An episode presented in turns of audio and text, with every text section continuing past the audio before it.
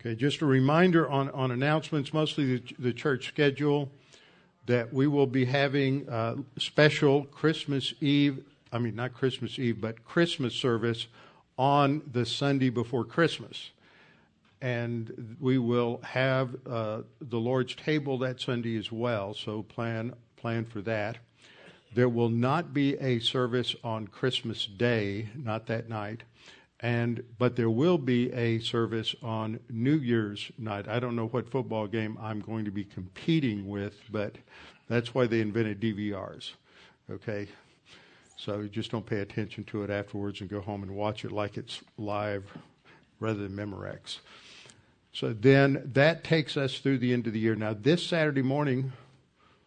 For those of you who are here and those of you who are visitors and might not have this on your calendar, we have our men's prayer breakfast at 7.30 on saturday morning so uh, you might want to come uh, for the men's prayer breakfast. That's a great time. And also invite some of the other men in the church that you know that may not be coming. So it's a good time of uh, the food is great and we fellowship around the word and that encourages all of us. It's a great encouragement to me whenever i hear of of men who are reading through the scriptures and uh, growing in the Lord. Trust in the Lord with all your heart and lean not on your own understanding. In all your ways acknowledge him and he will direct your paths. They that wait upon the Lord shall renew their strength. They shall mount up with wings as eagles. They shall run and not grow weary. They shall walk and not faint. Fear thou not, for I am with thee. Be not dismayed, for I am thy God. I will strengthen thee, yea, I will help thee, yea, I will uphold thee with the right hand of my righteousness. Be anxious for nothing, but in everything by prayer and supplication with thanksgiving, let your requests be made known unto God, and the peace of God, which surpasses all comprehension, shall defend your hearts and minds in Christ Jesus. Thou wilt keep him in perfect peace, whose mind is stayed on thee, because he trusteth in thee. For the grass withers and the flower fades, but the word of our God shall stand forever. Before we open the word tonight, we'll have a few moments of silent prayer so we can be spiritually prepared to study the word, to focus on uh, this very important uh, teaching that we have in the scripture related to humility and how that fits within our uh, framework for handling adversity and suffering, and how in turn that fits within the whole uh, dynamic of Satan's rebellion, the angelic conflict, and spiritual warfare. So, after a few moments of silent prayer, then I will open in prayer. Let's pray.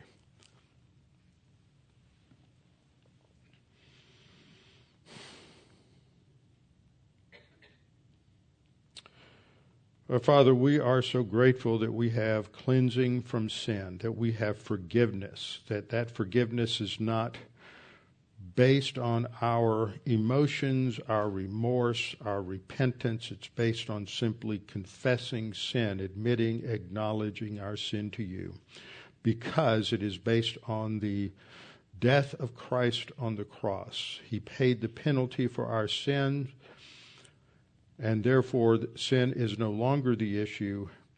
And so when we sin, it breaks our fellowship, but that is immediately restored so that we can continue to enjoy our, our rapport and relationship with you, and we can live lives of service and worship to you.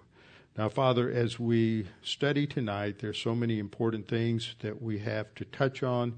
We pray that you would help us to see objectively into our own lives through the mirror of your word, and that God the Holy Spirit would expose the areas where we need to change and mature, and that we would be responsive to that, uh, his ministry. And we pray this in Christ's name. Amen.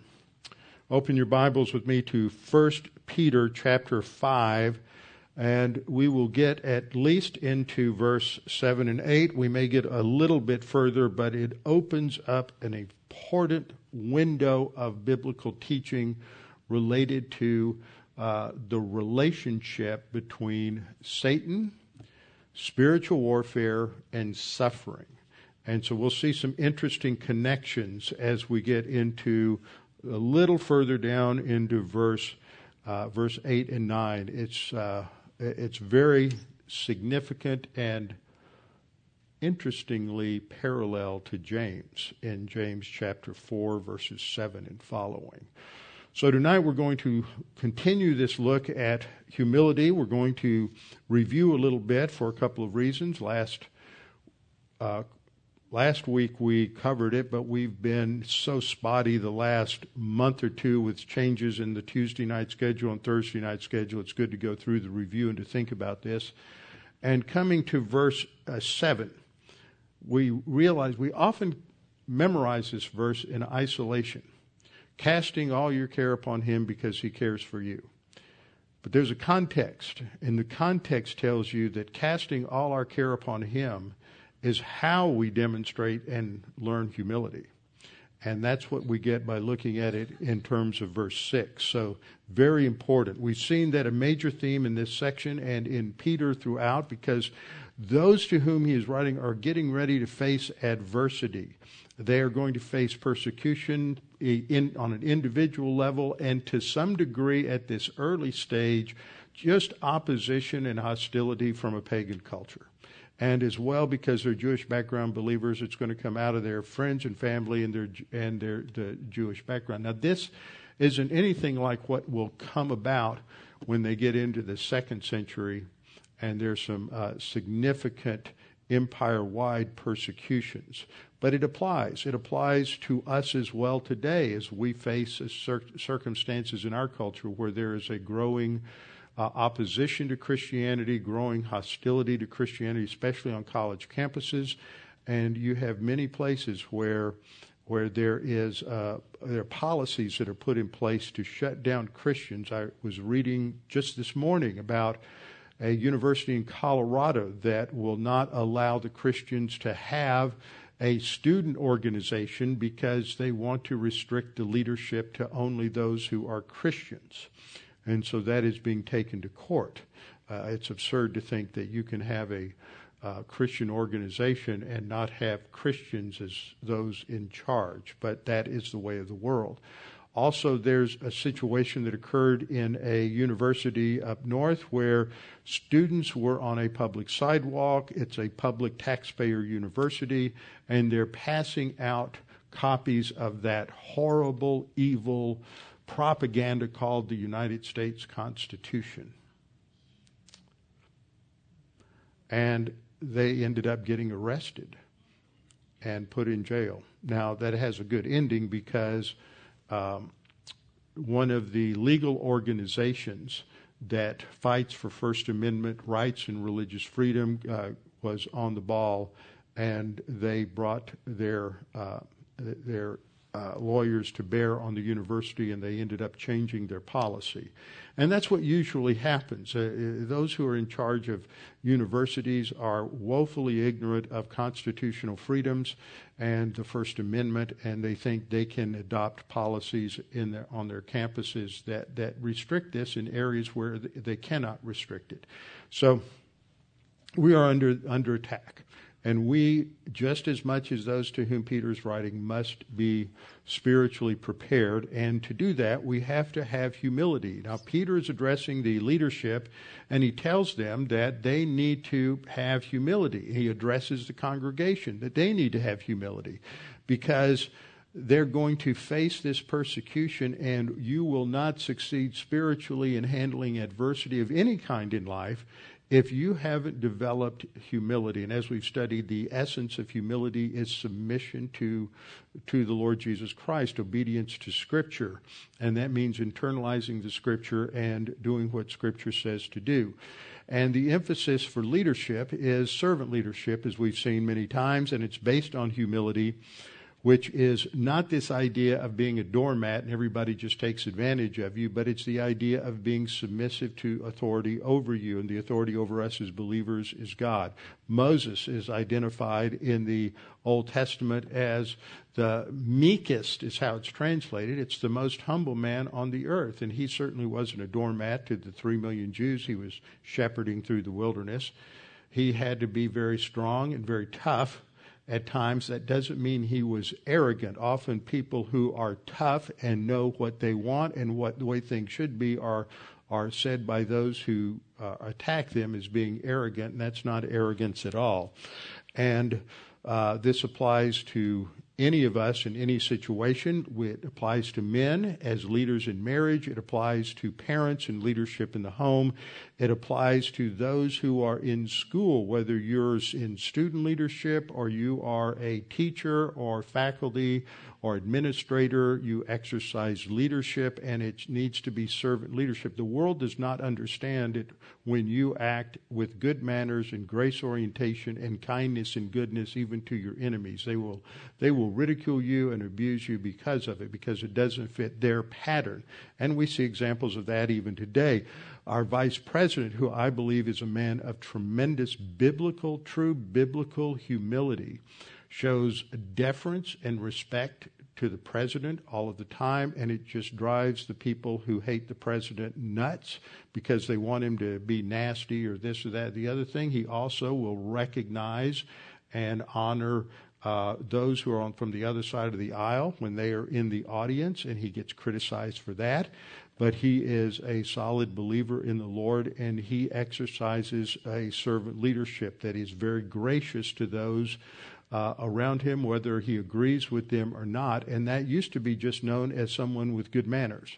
And that was one of the reasons that etiquette was developed, is to teach a code of conduct for people, whether they were a believer or unbeliever, to restrain the self-centeredness of our hum- what they would call our human nature what we would identify as the, the sin nature.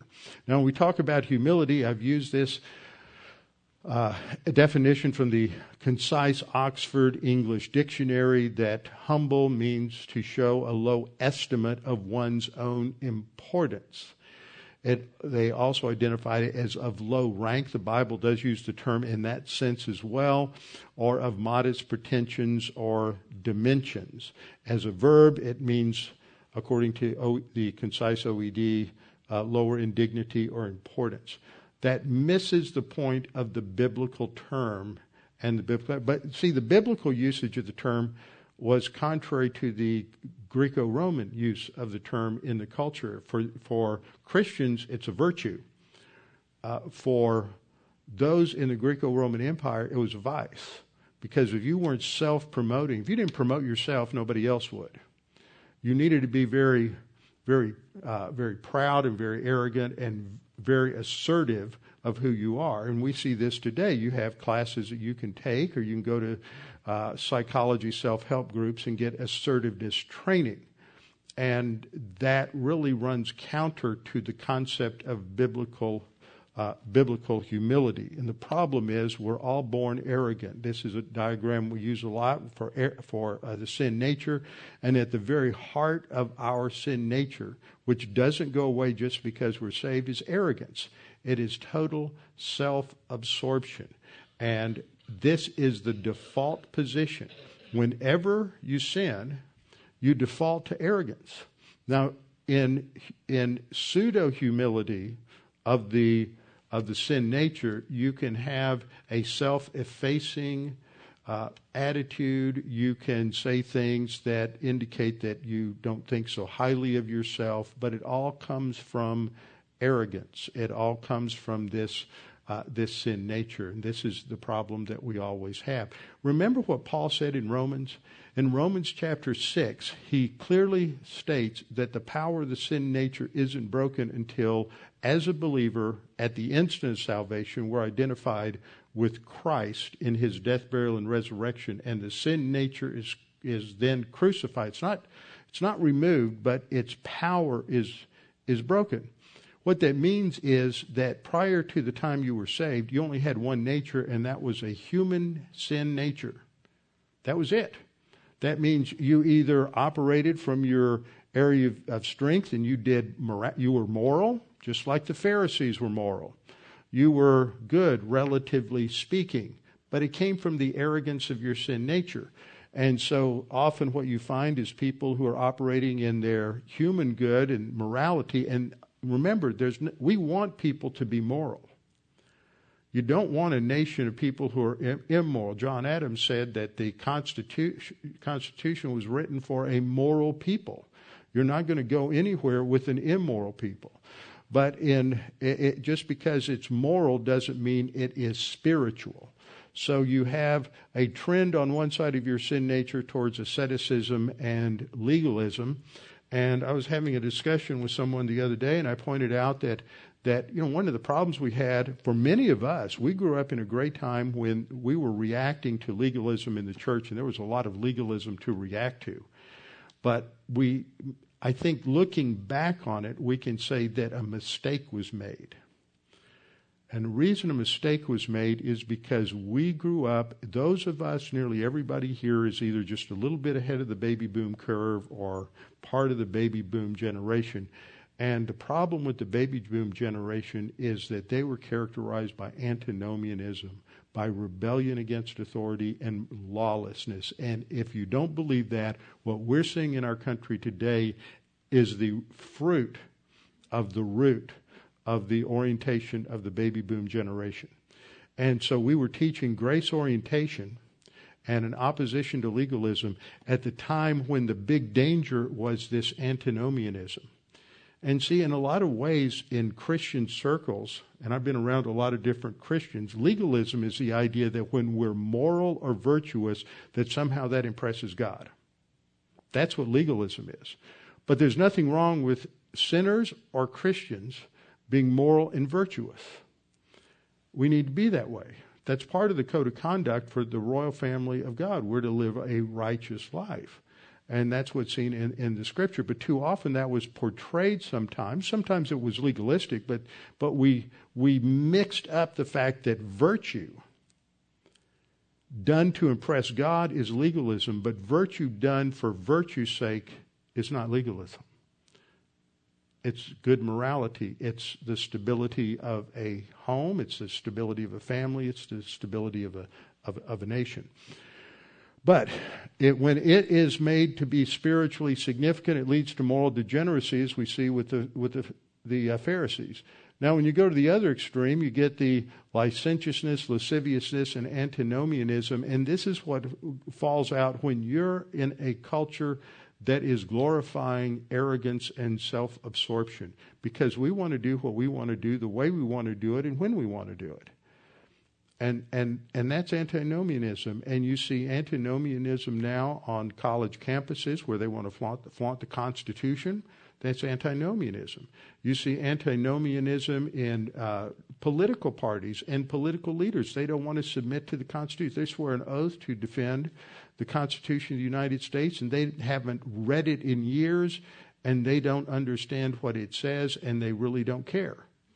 I read about one congressman yesterday that said that he would love to pass laws to restrict uh, freedom of speech. He just can't get around the First Amendment. And there are a lot of people in this country who, if they could get away with it, they would do it. They do not understand freedom anymore. And uh, and for, to really uh, truly understand freedom, you have to have a sense of humility, genuine humility, not a pseudo humility. So they operate on these arrogant skills, which begin with the orientation of the sin nature, self absorption, and then because we are so self absorbed, we indulge ourselves. We do what we want to do when we want to do it. And the result has all kinds of horrible consequences in our lives, but we justify it. We come up with all kinds of rationales as why it's, it's not bad, it's really good. And this is part of self deception. And so what we're doing is making ourselves the ultimate determiner of right and wrong. That means we're acting like God. That's what Satan tempted Eve with. If you eat from the fruit, you'll be like God. And we want to be like God. We want to be the source of determining what is right and what is wrong in our lives. So it's self deification, and we just get in this, this endless cycle. So as we have studied in the past, you get into this section in 5 5 through 5.7, which focuses on uh, basic commands to submit yourself. And three times we have this command in 1 Peter 5 5 submit yourselves. It's followed by what looks like a command in English, and it's an it's a good translation, but in the in the Greek, it's not a command, it's a participle, but because of the way grammar in Greek works, that participle picks up that uh, imperatival sense from the imperative. So it's an imperative also. It has that sense. And then be clothed with humility.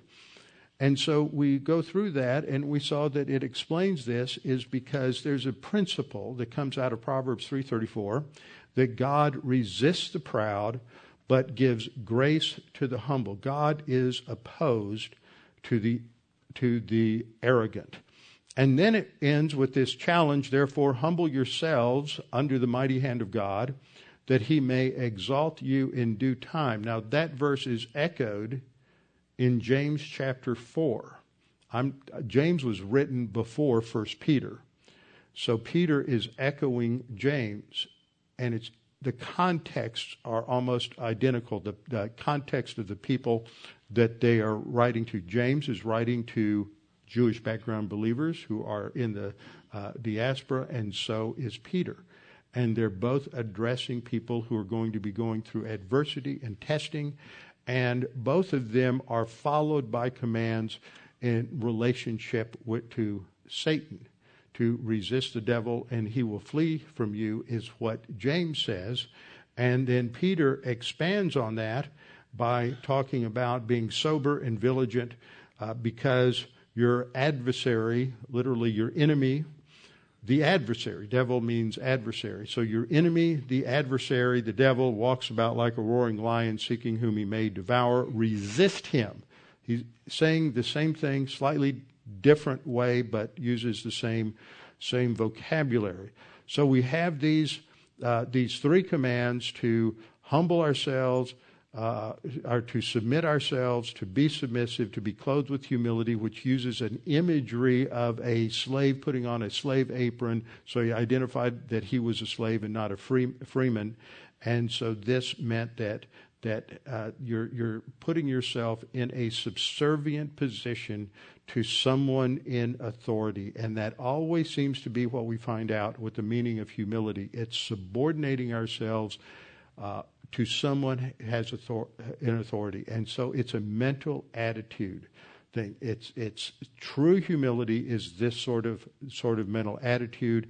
And the reason that's given is that quote from Proverbs 3:34, and then we have the conclusion that'll come up, and we'll get to tonight in verses six, uh, six and seven. And we've seen that this idea of submission, hupotasso, just runs all the way through Peter, and each class of people that he's talking to has to submit. Submit to political leaders, submit to employers or slaves, ma- submit to masters, uh, wives submit to husbands, uh, children to parents. Uh, this is part of making any organization of sinners work. Is there has to be genuine humility, or it falls uh, falls apart. Now, the term that comes up is a term that we find in the Old Testament quote from Proverbs 3:35, and I just want to remind you of this. The root is this first part of this word tapino, now you can change the ending a couple of different ways. With the os, it's a noun. With a, if you have tapainao, it's a verb. If you have frasune, that has to do with developing a certain kind of characteristic or quality, which is a quality of, of humility. But that's the word group. And this wasn't a virtue. This wasn't a virtue in, in the Greco-Roman world. Uh, this it, it's connected to the mentality of a slave or an extremely poor person because the root has this idea of being in a low position. You're a nobody. And I pointed out that this is exactly the mentality that that the Lord Jesus Christ said needed to characterize the apostles if they're going to have an inheritance in the kingdom. They have to not be asserting their own authority and their own position in this kind of of arrogant manner. So let me just review a couple of things before we go any further. That humility is the opposite of arrogance. Humility is the opposite of arrogance. That means that at any given moment we're either operating on arrogance or we're operating on humility, and often arrogance is cloaked in a pseudo humility. And many people are, are just experts at cloaking their arrogance in some form of pseudo humility. Arrogance focuses on the self. It always has the end game of some sort of self benefit in mind. It is always about what I'm going to eventually get out of it and how I am going to be promoted. Whereas genuine humility, biblical humi- humility as a spiritual virtue, is always oriented towards submission to God, and God is the one who gets the glory, not me. It's not about my position, my wisdom, my skill. It's not about how much money I make or how uh, many promotions or recognitions I get or any of those things. It's all about how much uh, recognition goes to the Lord. That's the difference between uh, arrogance and biblical uh, humility. We have the sin nature and arrogant skills are, are our default position. Whenever we sin and we're out of fellowship, we always default to an arrogance at the core of our sin nature and arrogance mentality. Now, what arrogance does is it blinds us. Arrogance blinds us because when we're operating on arrogance, we're operating on a false view of reality. Now, just think about that. You are tempted to do something, and you know that you're going to just get hammered or you run the risk of getting hammered if you get caught doing that sin. But you convince yourself that nobody's watching, so it's really okay, and you can get away with it. And so what you have done is that you have created a, a, a fantasy in your mind that you can sin and it has no consequences whatsoever in the universe or in your life. And so that is blinding yourself to reality. And we are enslaved to that arrogance, and it binds us in a in our own opinions and actions so that we're convinced of our own rectitude. Now, we if that's true, we can't be objective.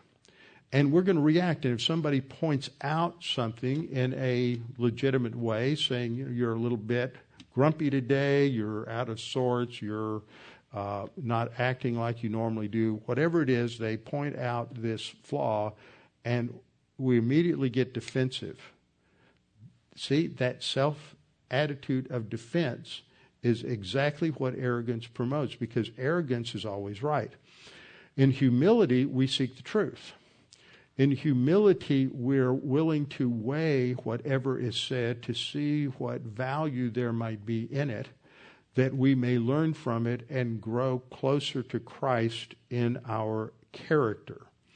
Humility always seeks truth, even if it makes us uncomfortable, even when it's not complimentary, because we know that God is working in our lives to make us like Christ.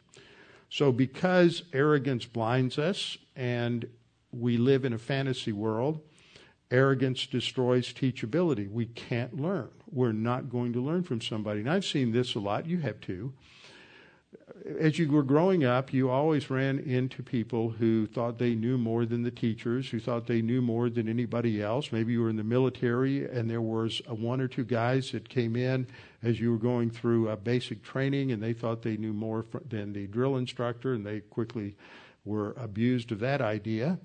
But that is what happens. In fact, that uh, boot camp Basic training is a good example because one of the things that has to happen is that the drill instructor has to destroy that arrogance, that self reliance in somebody so that they learn to be obedient instantly whenever an order is given because eventually it may be in a situation that is life and death and, and nanoseconds matter. And you're not going to discuss it or, or argue or question it. You're just going to bark an order and you want an instantaneous response in a combat situation. Uh, if somebody is arrogant and they think they know more than their uh, commanding officer or sergeant, then uh, they're going to create problems. Arrogance is always uh, creates divisiveness. So if you're arrogant, you can't learn anything. You're not going to be teachable. You're going to question everything. And humility, therefore, is necessary to learn it's necessary to grow, and it's necessary to maturity. Arrogance, love is not arrogant.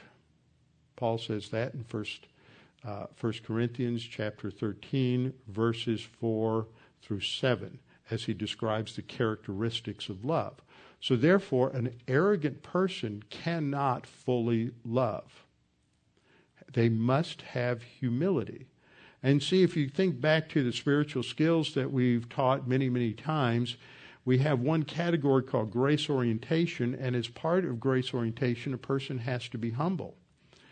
Grace orientation is the foundation to be, being able to not only love, but to be loved, to truly understand what it is to be loved, and to love uh, uh, uh someone else.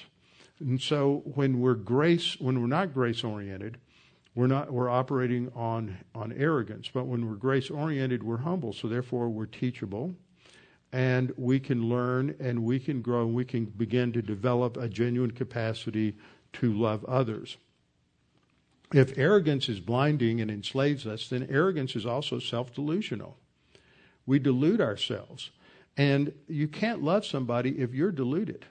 Because basically, the psychological word for it is you're neurotic. And the more neurotic you get, we're all, according to that, we're all neurotic when we're living on our sin nature because it's inherently a fantasy. But um, when we're in this kind of self delusion, it always re- leads to foolish and self destructive decisions. That's what the book of Proverbs is all about is it compares and contrasts the fool with the wise and last time I talked about four different aspects or qualities or four different kinds of fools that are described in, in Proverbs. Arrogance is always going to be characterized by disobedience to authority and humility will be characterized by obedience but it's uh, therefore only on the basis of genuine biblical humility, which we can't generate on our own. Because if you're an unbeliever and you're operating on your sin nature, genuine humility is to, totally foreign to the sin nature. If you're a believer and you're living on the basis of your sin nature, the same problem. You, we have to be walking by the Spirit, and it's only that God the Holy Spirit can produce that.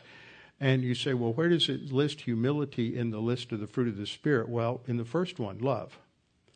Because you can't be arrogant if you are going to love. So God the Holy Spirit produces love, and love is inherent is based on on humility.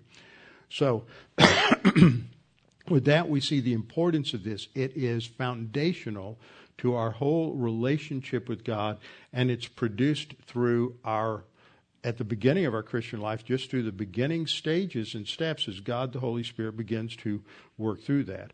Now, this principle is quoted from Proverbs 3:34, and I used these different translations when we went through this.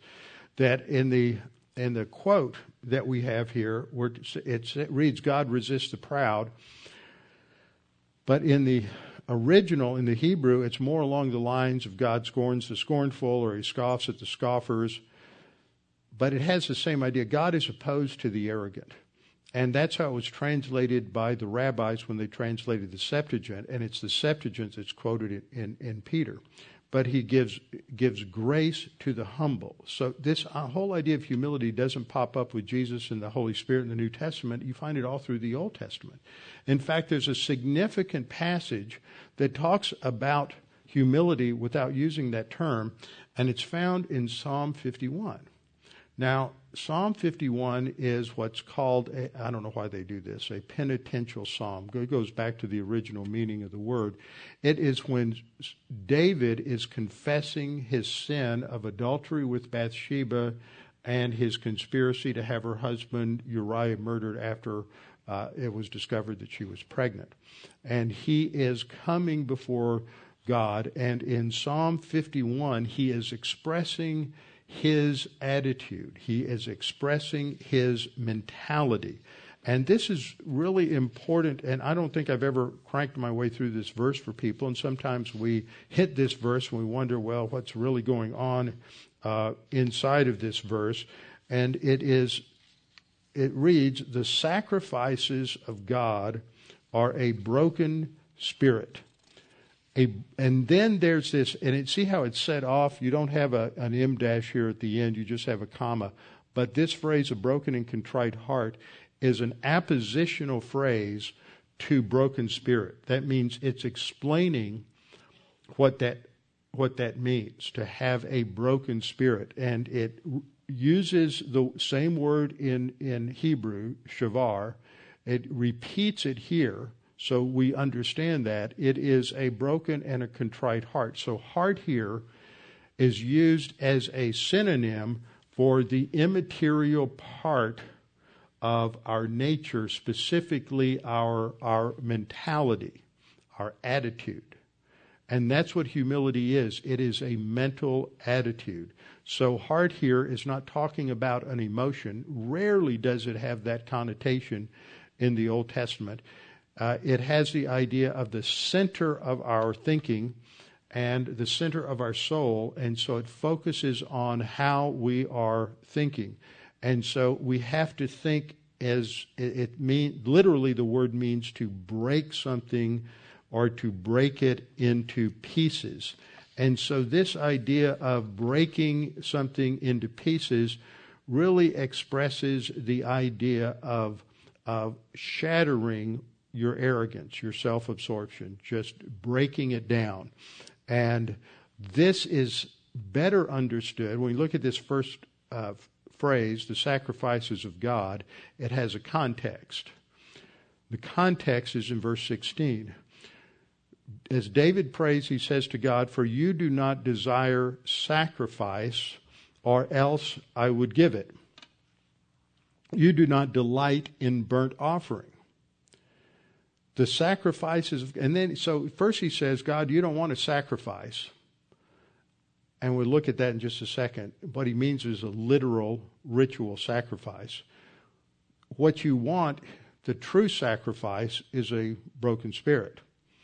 Now let's break this down. When he uses, he uses two key terms here. He uses the word sacrifice, which is the word zibah, which is the general word for sacrifice, but it is often used of the peace offering. Now, if you remember, as I've taught, as we've gone through the sacrifices on Tuesday night recently in our uh, series on worship, is that a peace offering comes down the road. First, you have to have a, a, a reparation or a sin offering. And that's where forgiveness occurs. And then what the next thing that comes along is going to be the burnt offering. That's what's mentioned second here is the olah. But you don't give a burnt offering until first you've had the sin, sin offering or the reparation offering, which is where where uh, you would have forgiveness or cleansing of sin take place. So what what David says here is you don't desire a peace offering or else I would give it. You don't delight in a burnt offering. The sacrifices of God, there's something that goes with that. See, if you just come, this was a problem in Israel for many years, it's a problem in the church today. We go through the motions, we go through the forms, it's called formalism. And they would just bring the sacrifice because that's what the scripture said to do. But there's a mentality that was supposed to go with the sacrifice. And that's why in many places God says, I don't want your sacrifices and offerings. I want you to change your, your thinking. And, and it's the thought. So, in that sense, if we are performing the ritual, there's nothing wrong with performing the ritual. That's not what's wrong. What's wrong is there's not the proper mentality with it.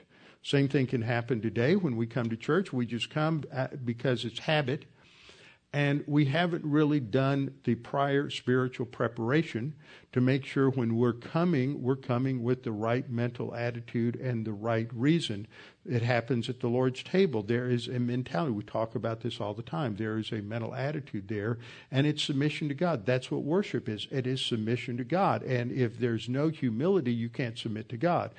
So what David is getting at here is you don't, God, you don't just want the form you want the mental attitude that's supposed to be the basis for bringing the sacrifice, and that is a a broken uh, a broken spirit, a broken and contrite heart. Now, what these words describe is a mentality of submission. The arrogance has been broken the rebellion has been crushed. The rebellion from our sin nature is crushed. And now the sinner is submitting to the authority of God. That's obedience. We talked about this going back to, to uh, Philippians chapter 2, verses 5, uh, 5 through 11. And in the midst of that, Paul says that the Lord Jesus Christ humbled himself by becoming obedient to the point of death, the death of, of the cross. So that humility is exhibited by submission to authority. And this has been a, it, the issue of authority has run its course through all of this epistle. And it is inherent to the big idea that is in this epistle, and that is how these believers have to handle the adversity and the suffering that is coming down the road for them. And if they are not prepared through genuine biblical humility, they will fail the test of persecution, the test of opposition, the test of adversity. And so, what God wants is a uh, submissive mindset, a mindset that is not arrogant, but one that is submitted uh, to Him.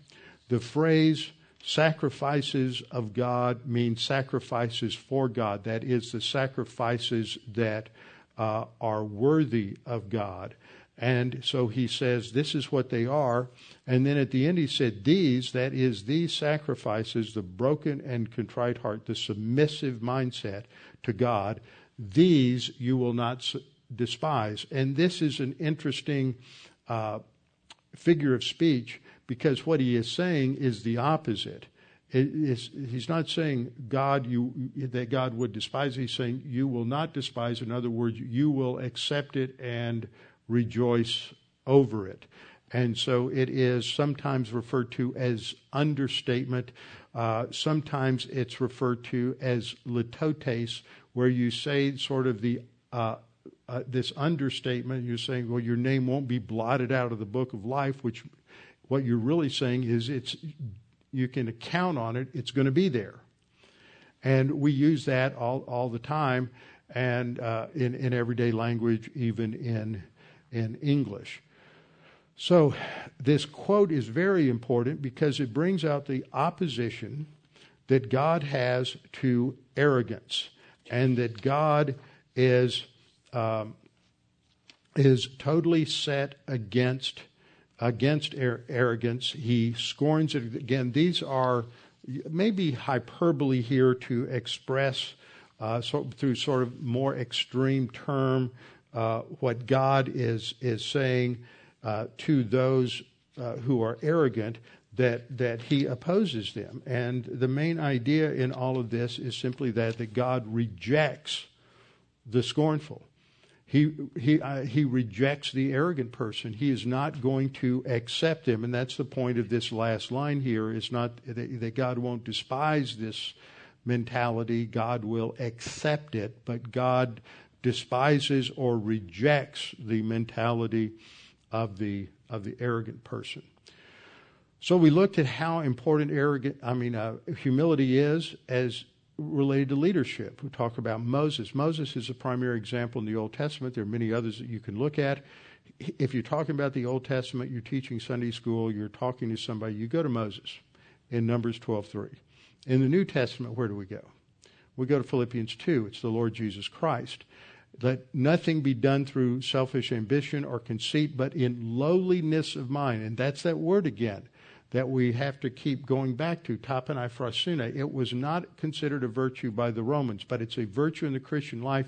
Later, Greek culture in the post-Christian, in the post-first century era, when Christianity has started to change the culture, it becomes a virtue. But it's not a virtue until Christ comes on, on the scene. So uh, Paul talks about uh, that we're to have this mindset. It is a mental attitude. It's a mindset. It's not an emotion, and it's something that's ultimately produced by God the Holy Spirit. And we're told that Christ humbled himself and became obedient to the point of death, even the death of a cross. Now, I ran across an interesting quote.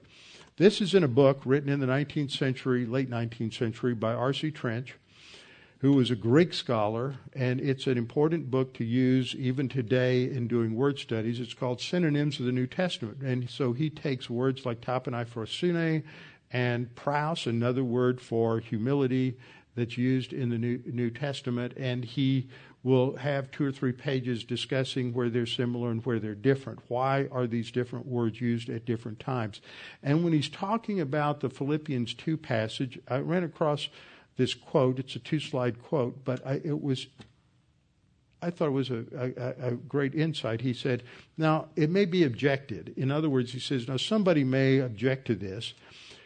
How does this account of Christian tapanai as springing out of and resting on this sense of unworthiness agree with the fact that the sinless Lord laid claim to this grace and said, I am weak and lowly in heart. And he uses that word tapainos. So it uses the same, same word, lowly or um, lowly in heart in Matthew 11, 29. And what he's saying is, is how can, he's sinless. So of course he can't be arrogant. So he addresses this issue and say, say why, why is this important in terms of understanding this in relation to the Lord Jesus Christ? And he says the answer is that for the sinner, tapanai or humility, involves the confession of sin. That's Psalm 51. Inasmuch as it involves a confession of his true condition. When we confess sin, we're just acknowledging that we are fallen, totally dependent on Lord, and we've been rebellious and arrogant. While yet, for the unfallen creature, that is Christ, the grace itself as truly exists, involving for such the acknowledgement not of sinfulness, which would be untrue, but of creatureliness, of absolute dependence, of having nothing but receiving all things of God. See, that's the mentality Jesus has in obedience. He's submitting to God, he's receiving all things from him, he recognizes even in the hostility of the trials and the suffering of the cross, he's totally dependent upon God.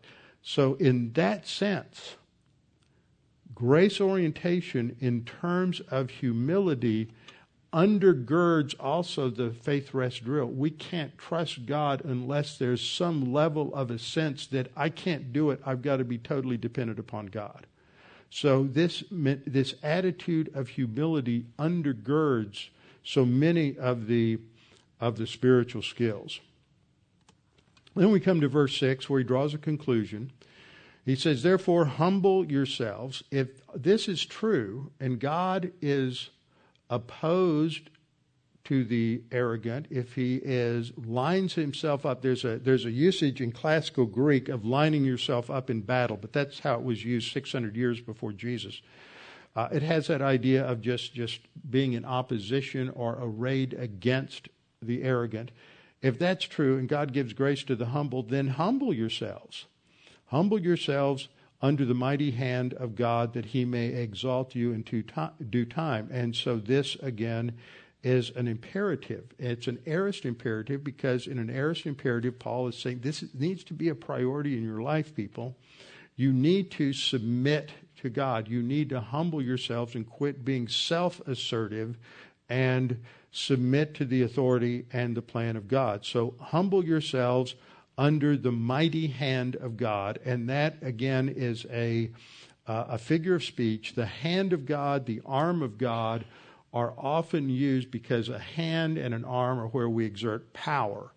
And so this is often a figure of speech to express the omnipotence or the power of God. And so humility means, if humility means that we are to be under the authority and the power of God, letting His power be displayed, then arrogance is where we're asserting our own power and our own ability. Think about that. uh, arrogance is when we think we can do it. We can handle the problem. We can handle the situation. We can handle it with those really effective tools worry, anxiety, anger, uh, all kinds of mental attitude sins.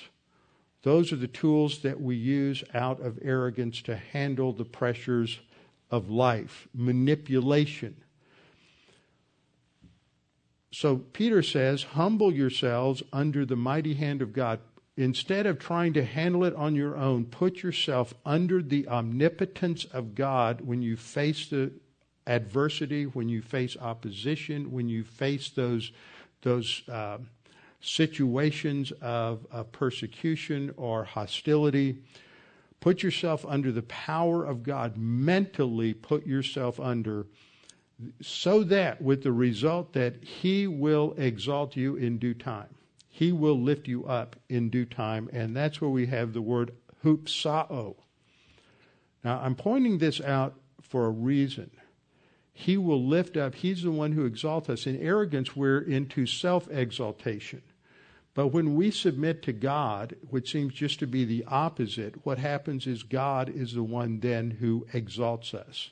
And it may not come in this life, it may come at the judgment seat of Christ. It may come in the rewards that we have that go on into eternity in our position to rule and reign with Christ. This is the exact same word that James uses. And look at the context in James 4:10. Humble yourselves in the sight of the Lord, and He will lift you up. That's how it's translated. It's the same word. There's in, in Greek. Oh, it doesn't have up. It just says He will exalt you. It's the exact same phrase there that you have at the end of, uh, of 1 Peter five six. So God exalts us. How does He do that? Where's the example? The example takes us right back to Philippians chapter 2. That is one of the most significant chapters in the Bible, especially verses 5, uh, 5 through 11. In verse 9, we read, Therefore, God also, see, Jesus submitted himself by being obedient to the cross to the point of death. And then in verse 9, we read, Therefore, God also has highly exalted him and given him the name that is above every name. It is the, reputation. He exalts him. And the word there from exalt is not the word we have here, hupsao. It's a compound word, huper, hupsao. Huper means above and, and, and beyond. So it, it translates highly exalted. Given him the name which is above every name. And what's the result? That at the name of Jesus, the one that is condemned as a criminal, as a rebel against the Roman Empire, is going to be elevated to the right hand of God the Father, and then eventually he is going to be given the kingdom that God promised to him, and he will be given the name King of Kings and Lord of Lords, and he's elevated above everybody else. He is the prime example of humility and how God exalts. He is, does not exalt himself so that at the name of Jesus every knee will bow, every tongue confess of those in heaven and those on the earth and those under the earth that Jesus Christ is Lord. And that's what's manifested in his ministry at the first advent. Mark 10:45 said, "For even the Son of Man did not come to be served, but to serve." And so often the, the mentality of the human being is we come to be served.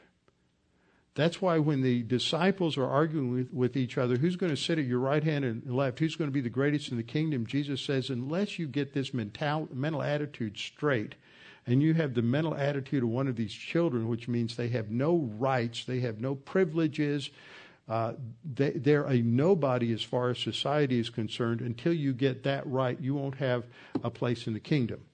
So they have to learn that. That's the mentality of the king and it is to be our mentality.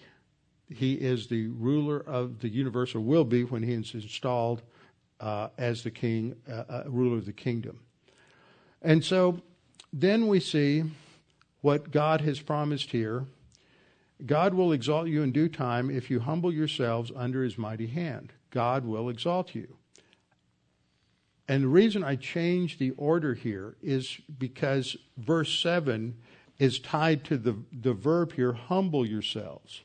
So I tried to make it closer to this participle of by casting. God will exalt you in due time if you humble yourselves under his mighty hand by casting all your cares on him because he cares for you. This is a verse about humility. This isn't just a verse about, well, I just wake up in the middle of the night and I'm overloaded with all these problems and worries and I need to, to just cast this on the Lord. I need to pray about these things. It, it, it is the way in which we humble ourselves and submit to His authority and put ourselves under His omnipotence, under His powerful hand. The word there translated casting is a Greek word, epirepto, which is an aorist participle, but it uh, is really a participle of means. Uh, participles can express a n- number of different ideas when they modify a verb, and they modify the, the, the command back here to humble yourself. And so uh, it has that idea of, of ca- uh, humbling yourselves by doing something, by casting your care upon him. The word has the idea of hurling something at somebody, throwing something at some, somebody, uh, placing a heavy object on somebody else, putting it on a mule, putting it on a horse, so that someone else is carrying the weight, and we're not carrying carrying the weight. So we are to hurl. I like that idea. It's very picturesque. We are to hurl all of our cares on him because he cares for you. Now, there's a nice a translation there because they managed to use care twice, even though the words in the Greek are different, but it picks up the idea. There are worries and our concerns, but God is very concerned about our worries and our concerns. He wants to take care of them, but He wants us to let Him take care of them and put ourselves in that position of submission. And most of us spend our lives going through a tug of war with God where we give it to God and take it back, give it to God, take it back, give it to God, take it back. And we can't just relax and say, God, this is your problem, it's not my problem, and just move on and get a good night's sleep and, and be relaxed.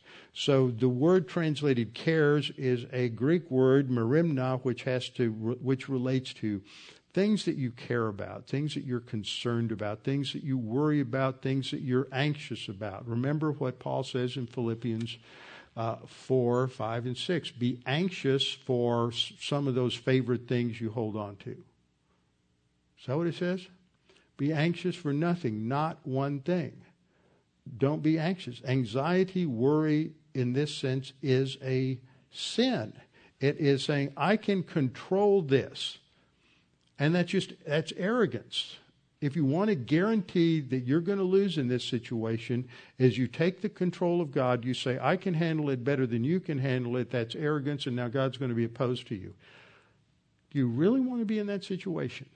Just sort of think it through uh, logically like that when you start worrying about things at 2 o'clock, 3 o'clock in the morning.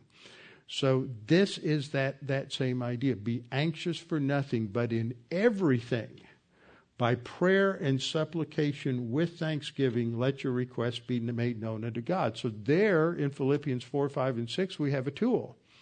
You start worrying about something, you submit, you put yourself under the mighty hand of God and you use prayer as a vehicle for doing that. And the reason we do that is because He cares for us. And this is the uh, word melee in the in the Greek, which has the idea of, that He's concerned. He's concerned about our concerns. He cares about our cares. He is very interested in our problems and helping us work through them so that we can mature because the problems are used by God to test us, to mature us, and to get us to put our focus on Him. This takes us where? James 1 3 through 5. Count it all joy, my brethren, when you encounter various trials, because you know that the testing of your faith produces endurance, and endurance will have its maturing result.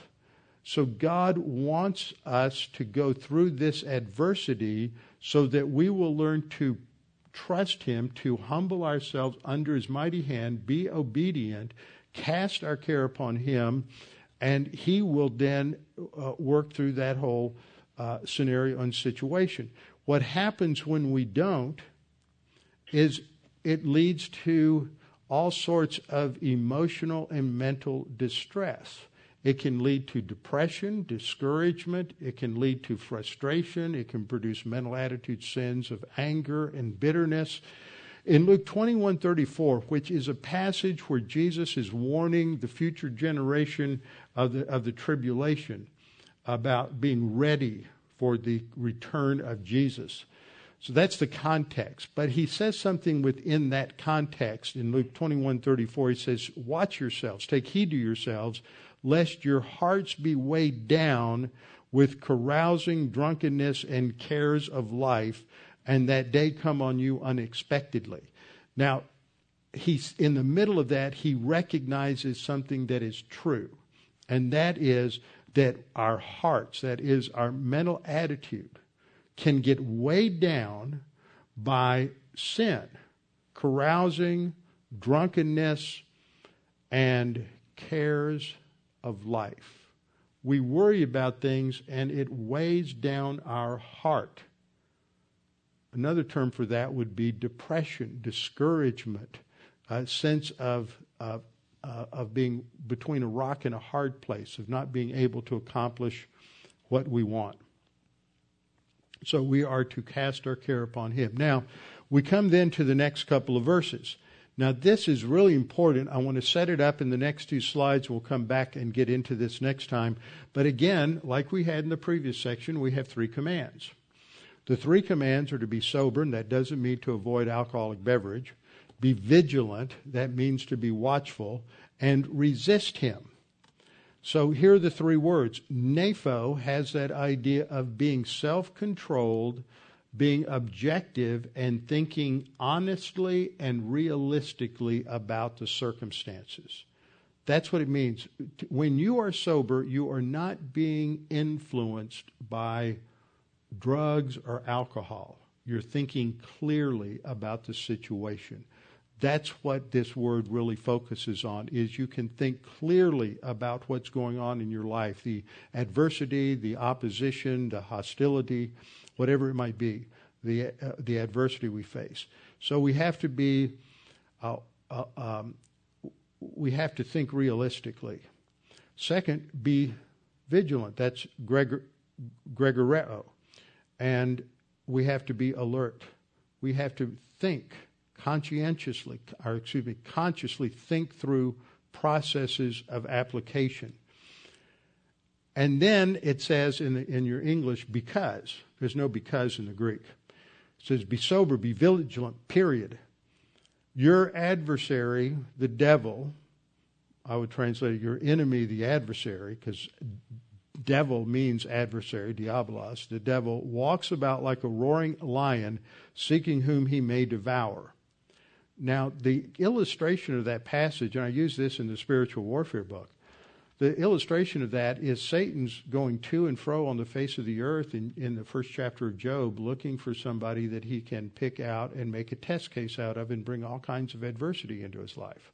See, there's a connection here between Job and testing for uh, maturity's sake and teaching Job humility and what is going on here in the role of the Satan. And it's the same kind of context with James. James is writing to believers to teach them uh, how to handle adversity. And part of what happens in handling it is you have to humble yourself under the mighty hand of God, and He will exalt you. Resist the devil, and he will flee from you.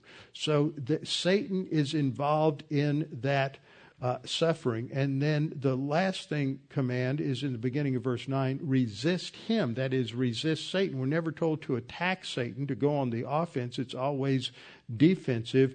Resist him steadfast in the faith, and that should be translated be steadfast in your doctrine because you know the same sufferings are experienced by your brotherhood in the world. Job is talking about suffering. James is talking about suffering. And Peter is talking about suffering, and all of them end up going to the same basic principles related to humility and dependence upon God and resisting, uh, standing firm against the devil. So we'll come back next time to talk about what the Bible teaches about spiritual warfare, Satan, and suffering. Father, thank you for this opportunity to study these things tonight and reflect upon the importance of our mental attitude. We can't generate it on our own. It is the result of our walk by the Spirit, knowing your word, letting your being letting your word be absorbed into our soul, so that we live, breathe, think scripturally. This is a priority. Father, it's hard, it's difficult. We are so busy, we have so many demands. We need to learn self discipline to redeem the time that it might be used for our spiritual growth and maturity for uh, that will go on into eternity. We pray that you would challenge us with these things, bring it back to our minds, that we may focus conscientiously on applying these truths. In Christ's name, amen.